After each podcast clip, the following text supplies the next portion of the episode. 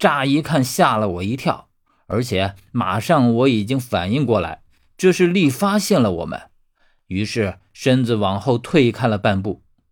与此同时，墙上的石砖已经被抽掉了一块，而在力抽掉一块石砖的同时，薛的手往外一推，石砖哗啦啦的往外倒去，同时他朝我小声的说道：“我出去了，你再出来。”外面力已经往外退开了，薛缓缓地走出去，而他用比平时冰冷了数倍的语气对力说道：“哼，许多年不见，暴躁的性子倒是一分没变。”我只听见力回答说：“你也知道好多年不见，我还巴望着你什么时候回来救我一把，却想不到你和蒋都是一路货色。”他说着，像是察觉到了我的存在，猛地抬起头来说：“还有谁在里面？”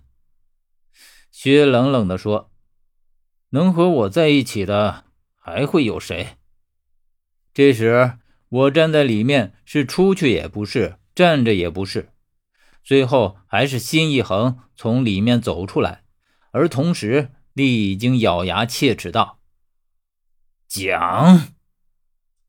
我不知道该如何作答，可是薛已经先我一步回答：“难道你还认得他？”力阴沉着声音说：“如何不认得？这么多年，我无时无刻不想着他对我的好，一直想要好好的报答报答他。”力说到最后的时候，我甚至都已经听见了牙齿磨在一起的咯吱咯吱的声音。他对蒋的怨恨的确是已经可以用恨之入骨来形容了。我既然已经顶着蒋的身份忽悠了他一回，这时候自然不能让他看出破绽。于是我朝他微微一笑说：“哼，报答谈不上，我倒是想着你喜欢这里，不如让你再在这里待上一待，也能磨磨你那暴躁的性子。”力不惧怕薛，可是却惧怕蒋，这是我第一次见到他就已经知道的，现在看来也的确是这样。因为在听到我的话之后，他的脸色不自觉地变了变，虽然很微妙，但依旧却没有逃过我的眼睛。我已经唬住了他一回，自然已经知道他的软肋，所以这一次反倒不怎么怕他了。可能是他觉得从我这里压根讨不到什么好处，所以并没有接我的话，而是转头朝薛说：“据我所知，当时也是在这里，他暗算你得手，差点置你于死地。怎么这么快就冰释前嫌，与他握手言和了？这好像不大像你嫉恶如仇的性子。”薛只是说：“哼，历来而聚，历尽而散。”力听了，似乎正中下怀。我看着他的脸上闪过一抹异样的笑容，于是意识到不对劲。可是还不等我深想，只见他走到薛身边，将握成拳头的手伸到薛的眼前，说道：“那么我这份力是不是要比他的重一些？”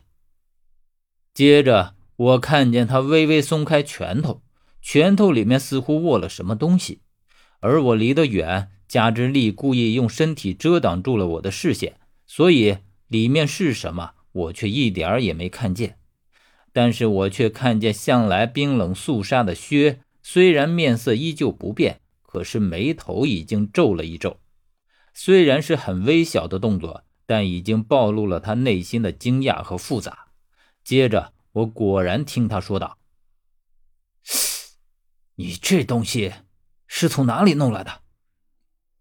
而力早已经料到薛会有这样的表情，在张开拳头之后，他再次握紧了拳头，然后身子往外一滑，丝毫不停地朝着墓道深处奔跑而去。我只听见他的声音在墓道里回响：“你来了，不就知道了吗？”接着薛果真想也不想的就跟了去。我看得着急，力去而复返，必定是设好了圈套，等着薛去钻。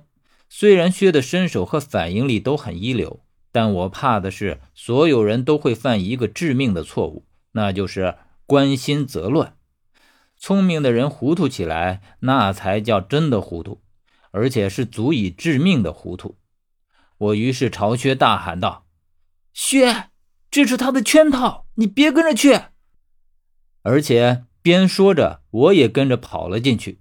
可是薛却回头对我说：“小远，你别进来，你等着和十三一道，他一会儿就会下来。”边说着，他已经消失在了墓道的尽头，而他的声音还像回音一样回荡在墓道之中。我停住脚步，只能看着他和丽远去，却一点办法也没有。心中只希望薛不要犯了糊涂，而中了丽的算计。